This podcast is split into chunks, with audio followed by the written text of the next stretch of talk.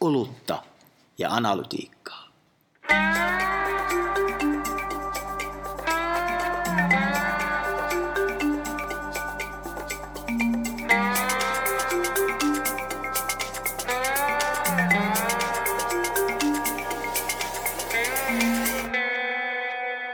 Olutta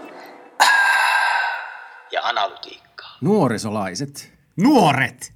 Niistä puhutaan tänään. Jaakko 43V ja minä 43V. Mutta mä oon sua vanhempi, mä täytän 44 syyskuussa. Kyllä. Tota, Ei tarvitse muistuttaa tästä ajan ikeestä. joo. Yksi tämmöinen äh, kaupallisesta mediasta lähtöisin oleva raja on alle ja yli 45-vuotiaat. Me ei olla vielä sen yli.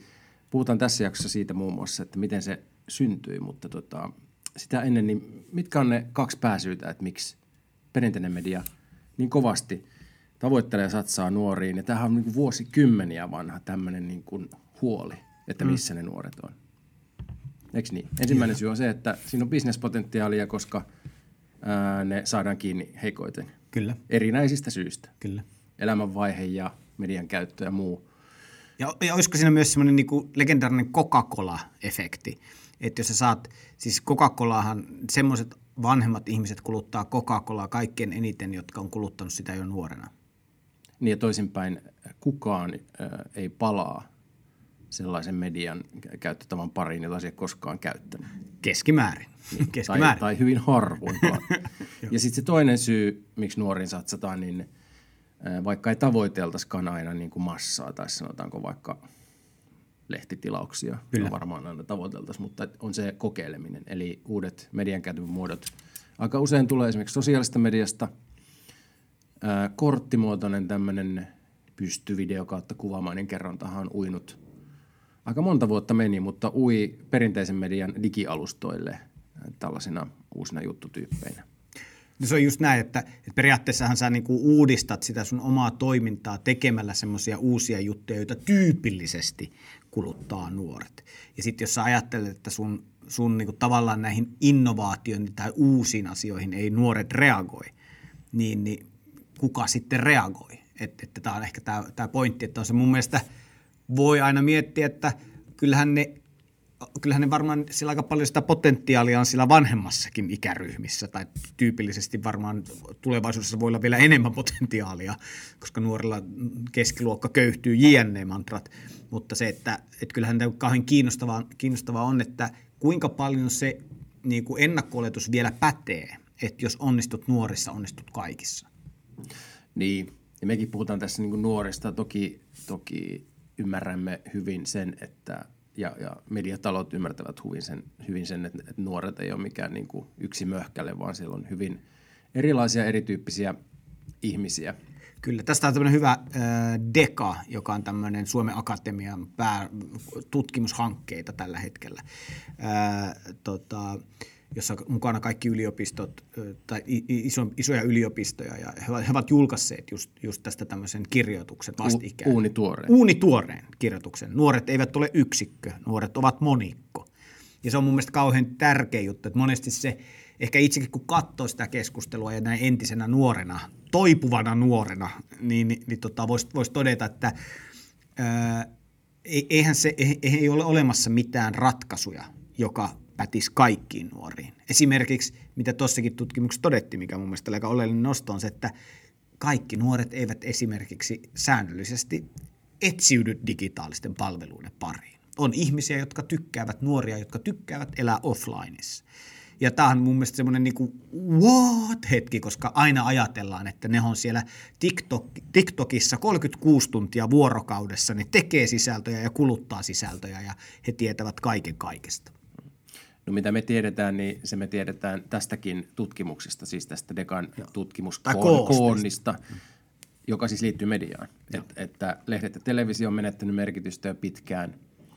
Ei edelleenkään tarkoita, että yksikään nuori ei näitä viestimiä kulut- kuluttaisi, mutta kun pitkiä aikasarjoja katsoja, katsotaan, Kyllä. niin se on kiistatonta. Ja yhtä Kyllä. lailla kiistatonta on, on se, että ei niiden pal- pariin sitten tästä päivästä eteenpäin kasvavat ja varttuvat nuoret joskus sitten palaa. Kyllä. Vaan he käyttää niitä keinoja, mitä mihin on tottuneet. Se oli, se oli, sehän oli ennen, niin kuin jos katsoi niin kuin sellaista graafia, kun piirti. Että on se, että jos et sä 15-vuotiaana katsonut televisiota tai tilannut sanomalehtiä, niin kyllä sä 20-vuotiaana aloit katsomaan televisiota. Ja, ja siis niin kuin vielä meidän ikäpolvissa, eli no sä oot 79 syntynyt, mm. niin mä oon 80 syntynyt. Niin, niin tota, 80-lukulaisilla vielä on jonkinnäköinen esimerkiksi lineaarimedian kuluttamisen tapa. Että me kulutetaan sitä jopa kymmeniä minuutteja, ei siis tunteja keskimäärin. Niin kuin. Toisin kuin meillä 70-lukulaiset.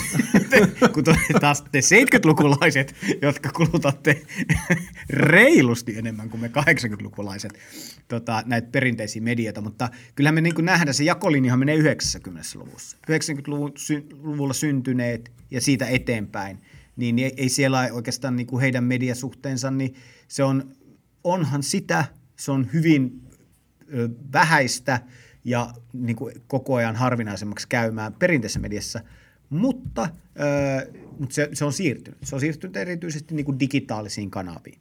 Ja joku voisi sanoa, että jopa ehkä sosiaalisiinkin medioihin. Jos joku ihmetteli, missä me oluet on, niin siis ne unohtuu ja meillä on kyllä vettä. Meillä on vettä, mutta se johtuu myös siitä, että meillä on vielä kuukausi.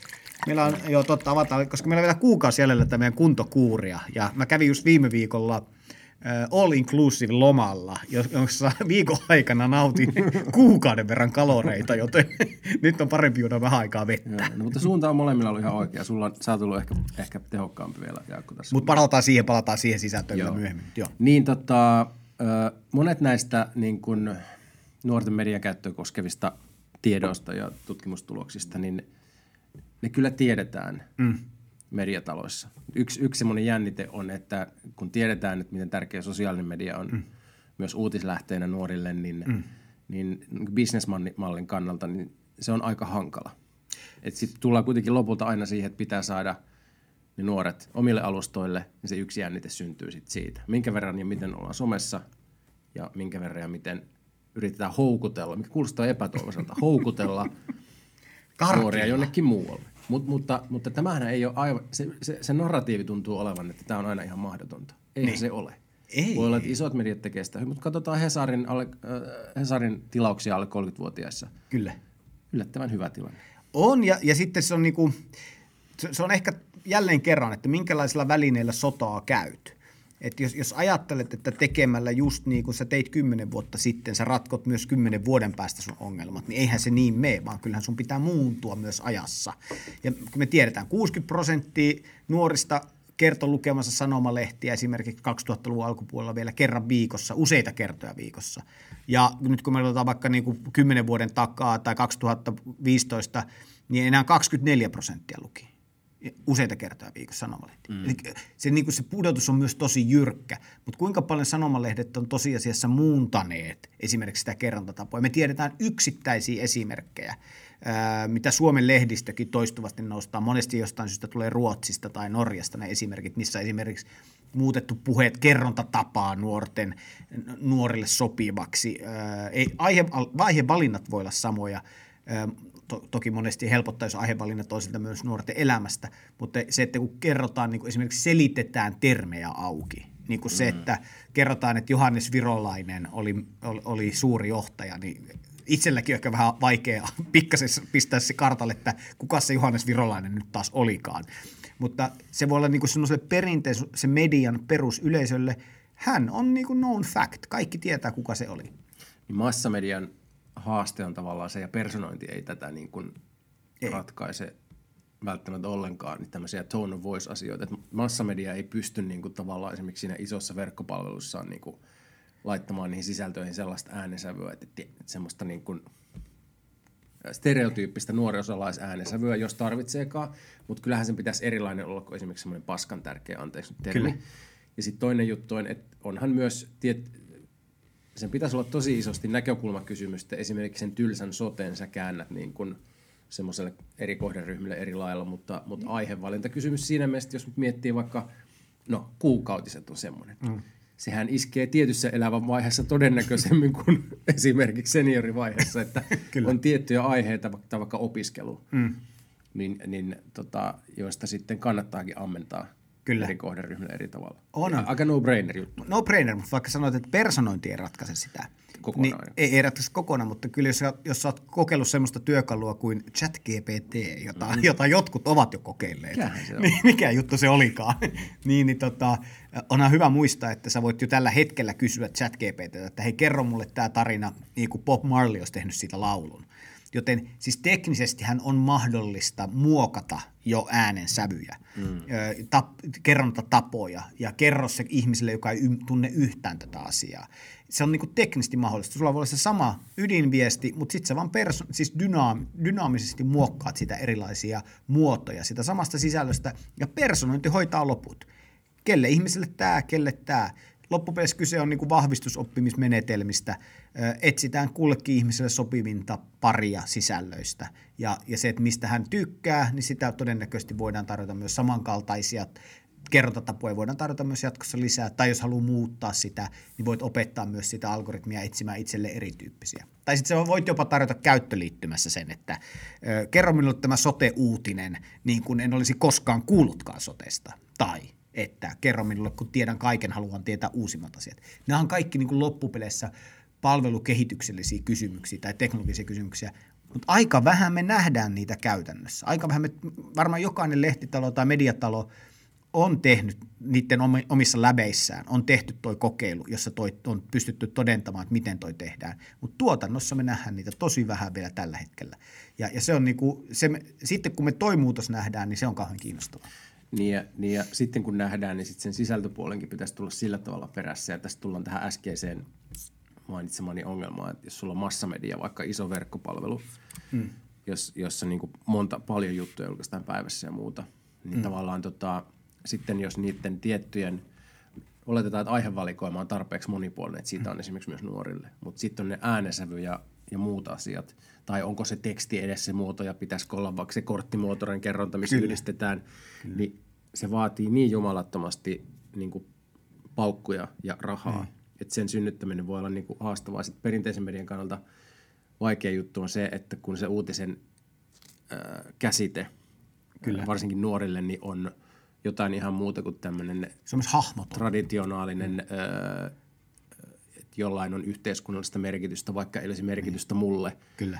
niin sehän on niin kuin vähän, va- se on ihan inhimillistä. Ihan mikä tahansa asia, joka kiinnostaa, voidaan tulkita uutiseksi, Kyllä. niin se, se on vähän vaikea juttu. Se on, se on, ja sitten kun tuossa on mun mielestä tosi paljon kiinnostavia nos- nosteja, nosteja myös, varsinkin kun katsotaanpa jälleen, laitetaan nämä toipuvan nuoren lasit silmille, niin kyllähän niin kuin Suomessakin aletaan tietynlaista polarisaatiota myös näissä asioissa näkemään. Että et me tiedetään tutkitusti, edelleen viitaten tähän Dekan tuottamaan esimerkiksi yhteenvetoon siinä, että et, että kyllähän ö, koulutettu nuori on paljon kiinnostuneempi esimerkiksi yhteiskunnallisista kysymyksistä ja tietoon liittyvistä asioista, kun taas esimerkiksi kouluttamaton nuori tai vähemmän koulutettu nuori, jolle taas viihtyminen ja ajanviete korostuu huomattavasti enemmän. Ja tämä on, tämä on myös mielenkiintoinen, että kun ehkä aikaisemmin loppupeleissä, jos mietit mediamaailmaa vaikka 20-30 vuotta sitten, sulla ei ollut paljon vaihtoehtoja, että sä, sä oli, olit sä kiinnostunut tai et, se tarjonta oli tietty. Nyt jos sä mietit, niin sä voit olla kiinnostunut vaan vaikka yhden niin kuin monotonisimmista monotonisimpaan sisällöstä. Ja sä vaan syvennyt siihen, ja se on ainoa asia, mitä sä kulutat. Jos mietit vaikka joku TikTokin algoritmi, joka ö, se pystyy personoitumaan niin hyvin sun ympärille ja palvelemaan niin hyvin niitä sun dopamiininystyröitäsi, että se pystyy hakemaan sulle koko ajan siihen mahdollisimman pieneen segmenttiin, jossa sun ei tarvi yhtään niin kuin niin kuin murtautua ulos siitä sun epämiellyttävyysalueelta, jos sä niin haluat. Ei se tarkoita sitä, että kaikki niin haluaa, mutta se on se ongelma mun mielestä, että ne alustojen niin kuin tavallaan tavat palvella ei ole kuitenkaan niin kuin yhteiskunnallisesti, ne, ne ajaa polarisaatiota, ne ei pyri niin kuin vähentämään polarisaatiota. Se on mun mielestä ihan niin kuin, se on haaste. Ja ei- eikä taas semmoinen haaste, että 43-vuotias mies on tajunnut tässä niin kuin podcastia pohtiessaan, mm. vaan kyllähän, kyllähän me tiedetään, että ne nuoret itsekin suhtautuvat niin kuin hyvin kri- itsekriittisesti, voisiko sanoa näin, mediaan tällä hetkellä. Ö, Myös valtamedia, mutta myös sosiaalisen mediaan. Esimerkiksi korona-aikaan, ö, jos katsotaan, mikä oli se niin kuin usko, usko siihen, niin kuin, että mistä sisältöjä tulee, niin, niin äh, siellä oli niin kuin ennen koronaa lähes puolet luotti myös sosiaalisen median kautta 25-34-vuotiaista. Luotti siihen niin kuin uutissisältöön, mitä so- sosiaalisen median kautta saa, kun taas koronan jälkeen se romahti se luottamus. Eli se äh, tota, sosiaalisen median kautta saatava sisältö, siihen luotettiin paljon vähemmän. Mm. Samaan aikaan taas perinteiseen mediaan liittyvä luottamus pysyi samana.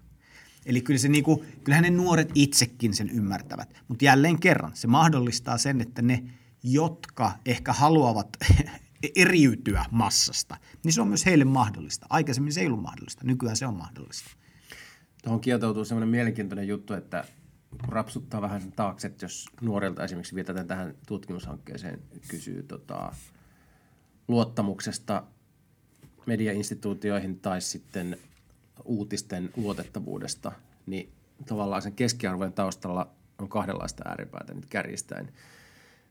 Että on niitä, niin kun, josta osa on niin aktivisti sukupolvi, joiden mielestä uutistenkin pitää niin välittää sitä maailmankuvaa tosi voimakkaasti, mitä itse edustaa.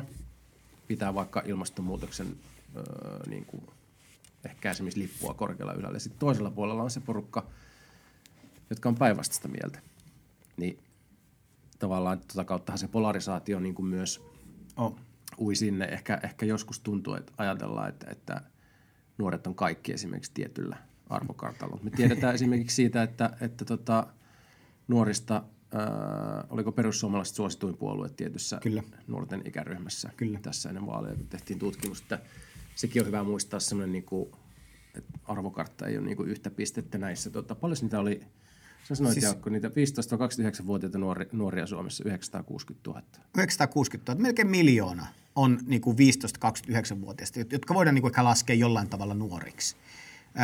Mä itse olin ainakin sen verran pikkuvana, että mä olin omasta mielestäni 19-vuotiaana ja vähintään keski-ikäinen. Mm. Mutta jos nyt sallitaan käsitellä tässä nuoria tälle 15-29 skaalalla, niin, niin tota, ehkä jos me mietitään näitä datapisteitä, mitä me tässä tiputetaan, niin tyypillisesti se liittyy, osuu tähän itä, ikähaarukkaan, kyllä mihin me viitataan. Mutta onhan miljoona ihmistä, se on, se on niin kuin paljon. Ja, ja kyllä si, sama väestöjakauma mun mielestä jos nuoresta to, toistuu, kun toistuu myös vanhemmissa polvissa. Se, se heilunta, mikä on erilaista. Öö, niin kuin vanhemmissahan ikäryhmissä taas se tottumusten ja odotusten ja tarpeiden – käyttäytymisen heiluntahan on paljon vähäisempää. Se, se tiedetään tutkitusti kuin taas nuoremmilla ihmisillä. Eli, eli äh, nyt just oli Englannissa, missä puhuttiin siitä, että äh, esimerkiksi Gen Z ja Z-sukupolvesta, että ensinnäkin heillä on samankaltaiset niin kuin korkeimman laadun vaatimustasot kuin mitkä tyypillisesti on eläkeläisillä. Eli he odottaa sitä palvelutasoa. Mutta sen sijaan, missä eläkeläisillä – se pysyy usko, sä oot uskollinen, niin kuin asiakasuskollinen, mm. joten sulle kannattaa oikeasti rakentaakin niitä palveluita. Joista ne ei halua kuitenkaan maksaa. Mutta... Niin, no niin nuoret. no, no, mut, kyllä, mut, kyllä varmaan. Mutta mut, mut, mut, taas nuoremmilla polvella se vaihtuu koko ajan, että miten he haluaa, että heitä palvellaan laadukkaasti. Ja se, se tekee niin kuin siitä liiketoiminnallisesti myös aika hankalaa, koska se ennakoitavuus on hyvin pientä. Ja tämä on, on myös minulle niin kauhean kiinnostava kysymys, että, että miten se, niin kuin, eh, tullaan tähän legendaariseen – milloin missäkin aina jossakin kysymykseen, että, että kyllähän mekin, me aloitettiin tämä podcast-sarja, niin me pohdittiin silloin tota, ihan toisenlaista mediasiirtymää kuin mitä me tällä hetkellä pohditaan. Ja mä veikkaan, että mm. kolmen, neljän vuoden päästä me pohditaan taas, että vitsi kun muistatko sen ajan, kun jengi oli TikTokissa. Eli milloin missäkin aina jossakin. Kyllä se, niin kuin, se vaan toistuu myös, että se tapa, tapa toimia on myös ihan senkin takia, että niitä uusia innovatiivisia ratkaisuja median käytöllekin syntyy koko ajan. Ja nyt mitä mä tietenkin toivon, että jatkossa niitä tulisi myös mediatalojen suunnalta et, et, et, niin kuin jatkossa paljon enemmän, jossa niin kuin löydettäisiin niitä tapoja, teknisiä ratkaisuja myös ö, ö, olla vuorovaikutuksessa, osallistaa – tehdä sisältöjä helpommin e, niin kuin etsittäväksi tai löydettäväksi, jotta ihmiset viihtyisivät niiden palvelujen parissa paremmin. Nuorilta kun kysyy, niin nuorethan sitä haluaa, mutta se kysymys on vaan, että tällä hetkellä ne kokee, että ne ei saa. Hei, tuli alussa luvattua, että avataan tätä, että mistä syntyi tämä mediassa on myös pysyviä asioita suhteessa nuoriin. Tämä Kyllä. alle 45-vuotiaat, yli 45-vuotiaat jako, joka Joo. näkyy esimerkiksi no se näkyy niin monissa eri paikoissa, kun, tota, kun median onnistumista mitataan. Niin. Tai kun puhutaan mediasta. Niin. niin yleensä mistä, mistä, mistä se Tulee. Kyllä Sulla se- on Jaakko, tota, salaista tietoa asiasta. Mulla on salassa tietoa, että se oli, se, oli, se oli se yksi kokous vuoristohotellissa, jossa päätettiin, mietittiin, oliko se 43 vai 45, ei. No siis jos sä laitat mediakäyttöön niin kuin ihan klassisesti vaan lineaarijakaumalle, niin, niin, niin tota, ää, 45 on, on, on ollut vaan se jakaja ennen. Ja nyt on hyvä muistaa, että sehän alkaa olla jo kohta, sekin täyttää vuosia, se on varmaan kohta 12-13 vuotta vanha jako, että se 45 vuotta. Kyllä se vieläkin aika Onko se, paljon. Suomala, onko se ulkomailta tullut vai? On se ulkomailla sama, niin. Sama jako kyllä niin kuin toistuu muualla, mutta onhan se media aika, se on, se on vähän niin kuin broadcast-jako vielä, että jos niin kuin niin. Pitäisi sanoa, että, että koska kuitenkin siellä puhutaan aika isoista massoista, koska se on massamedia-jako.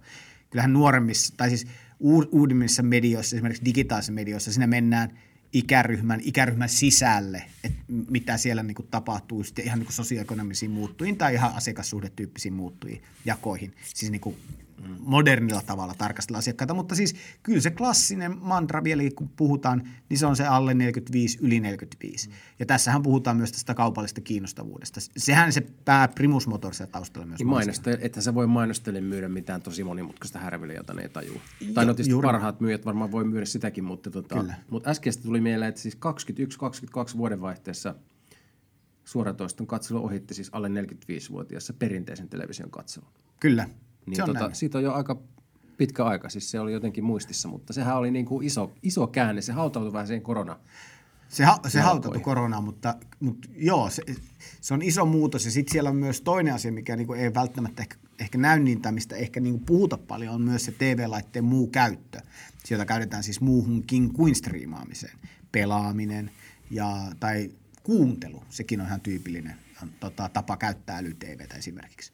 Joo. Öö, Mutta joo, siel- sieltähän se tulee ja mun mielestä se pakottaa myös sut ymmärtämään niitä broadcast-kanavia. Sä et enää oikein voi ajatella niitä vaan niinku yli alle 45-vuotiaat, vaan niitä pitää pyr- pyrkiä niinku, sitäkin pitää pystyä ajattelemaan paljon kompleksisemmin, mikä on tietenkin hankalaa, jos sä oot mediassa töissä mun mielestä. Se, että jos, sä, jos sitä myydään sitä mediaa, niin mun mielestä mitä yksinkertaisempi myytävä tuote, sitä parempi yleensä on.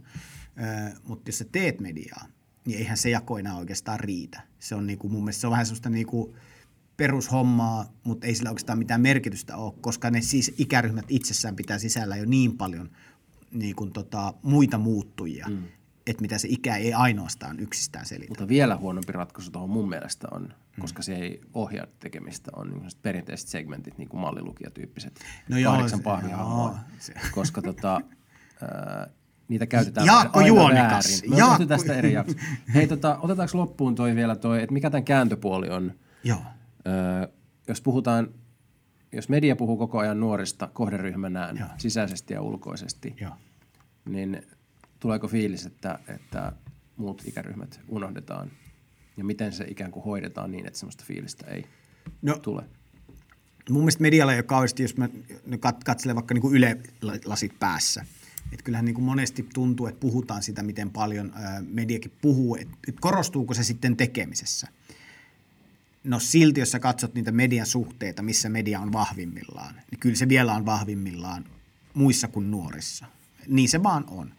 Toki on se media vahva nuoremmissakin. On hyvä muistaa, että some, pääasiallinen uutisten lähde, se on kol- 30 prosenttia nuorista. Siis 18-20 ö, kaks- 18-24-vuotiaille, niin some on pääasiallinen uutislähde 30 prosentille nuorista. Se on aika monta prosenttia sen ulkopuolella, jossa se some ei ole pääasiallinen uutisten lähde. Mutta sekin on kyllä paljon.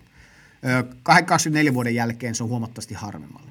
Eli kyllä mä nyt silti sanoisin, että median, voisi ehkä näin sanoa, toisinpäin sanoa, on se, että median prosessit ja tavat tehdä no, menee ehkä helpommin lävitse niin kuin, vanhempiin kuin tähän nuoriin lukeutuvaan ikäryhmiin. Normaalisti ne tavat, tuotteet, mitä tehdään, ne sisällöt, mitä tehdään, teemat, mitä käsitellään, niin ne vaan menee lävitse helpommin näissä vanhemmissa kohderyhmissä kuin nuoremmissa kohderyhmissä.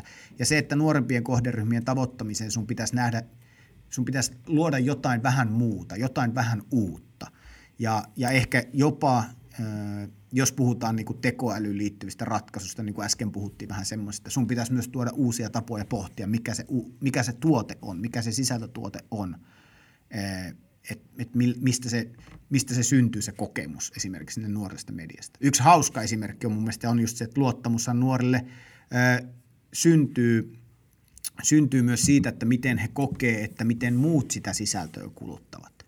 Jos, jos ajattelee, että vanhemmille sukupolville tai vanhemmille ikäryhmille uutisten luotettavuus on sitä, että se on uutisissa se sisältö – niin kuin taas nuoremmille on se, että miten he huomaa, että onko sitä jaettu sosiaalisessa mediassa, puhuuko muut sitä sosiaalisessa mediassa, miten paljon sitä niin kuin kommentoidaan, niin se lisää taas sen sisällön luotettavuutta. Ja ne on vähän niin kuin eri mekanismeja nuoremmille kuin vanhemmille yleisölle. Niin ja sitten vaikka onnistuisikin siinä tosi hyvin, niin pitää tulla sitä rahaa. BuzzFeed News toi esimerkiksi Giffit aikanaan ensimmäisenä maailmassa siis uutisartikkeleihin. Ja Giffit. ne oli niin kuin se, että wow, kyllä, Giffit. Ja tota, Vice News oli erittäin niin kuin katuuskottavan äh, tota, mediatoimijan maineessa näillä niin kuin rosoisilla dokumenteilla. Kyllä. Alle kolmekymppisissä. Kyllä. Molemmat oli niin kuin digimedian pioneereja tässä asiassa, mutta ne on nyt molemmat konkas. Kyllä. Ja mun täytyy sanoa, että mä toisaalta molemmat molempien konkkaa mun mielestä selittää se, että ne, ne eivät ymmärtäneet, mikä median asiakassuhteessa on kaikkein tärkeintä liiketaloudellisesti. No some someliikenteeseen ehkä sitten jälkikäteen ajateltuna liian paljon. Niin kuin on sanonut, helppohan se viisastella, mutta näinhän sitten se, se ongelma, että he luulivat, että se bisnes on huomiossa. He, he olettivat, että kun ihminen antaa huomiota, niin se on se vaihdannan väline, mikä, mikä kaupallistetaan. Ei median vaihdannan väline tulevaisuudessa on data, jossa ihminen antaa itsestään jotain medialle, ja jos hän ei koe saavansa vastinetta sille antamalleen sijoitukselle, eli datalle, eli jos se palvelu ei personoidu, jos se ei pysty puhuttelemaan häntä tavoilla, miten hän haluaa, niin sillä ihmisellä on kyllä vaihtoehtojakin, mihin seuraavaksi vie se oman datansa. Ja tämä on mun mielestä se, mitä BuzzFeed ja Vice ei ymmärrä. Ne, ne luuli, että tekemällä vaan huomiovaihdantaan liiketoimintaa he pystyisivät menestymään. Ei toimi nuoremmissa ikävuosissa. Sehän oli ongelma vaan siihen asti, kun somejätit rupesi kehittyä, niin sieltä ei päästettykään enää asiakkaita ulos. Niin, koska ne omistaa se huomio. Ei, ei, ne, ei ne palvelut omistanut sitä kyllä. huomiota, vaan ja, se huomio ja data on siellä taustalla. Ja data on myös siellä taustalla, kyllä. Hei, Mut, tota, onko me unohdettu jotain olennaista nuorisolaitista? nuorisolaitista? Kalle ja Jaakko yhteensä 86 V.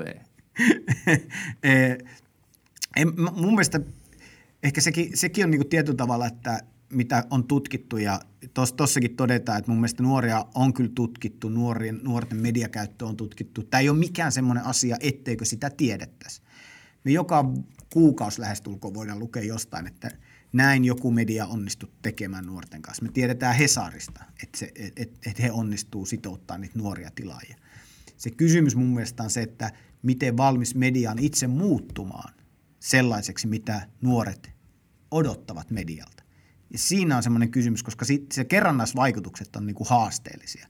Et esimerkiksi jos mietitään sitä kriittisyyttä niin kuin luotta, luottamuksessa, niin se kriittisyyshän kuin kertautuu nuorissa. Jos he kokee, että tämä ei palvele minua, niin se kynnys siihen seuraavan kertaan on vielä isompi. Ja siihen seuraavan kertaan vielä isompi. Ja tämä on nyt ehkä se haaste, mikä on, että pitäisi alkaa ymmärtää, että se on pitkä polku, miten sitoutetaan – ja että se on jollain tavalla semmoinen yhteinen projekti, jossa niin kuin ihmisiä kuuntelemalla, asiakkaita kuuntelemalla muututaan semmoiseksi.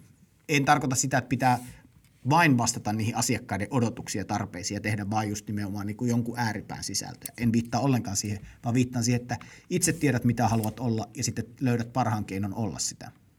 Ug. Olisiko se siinä?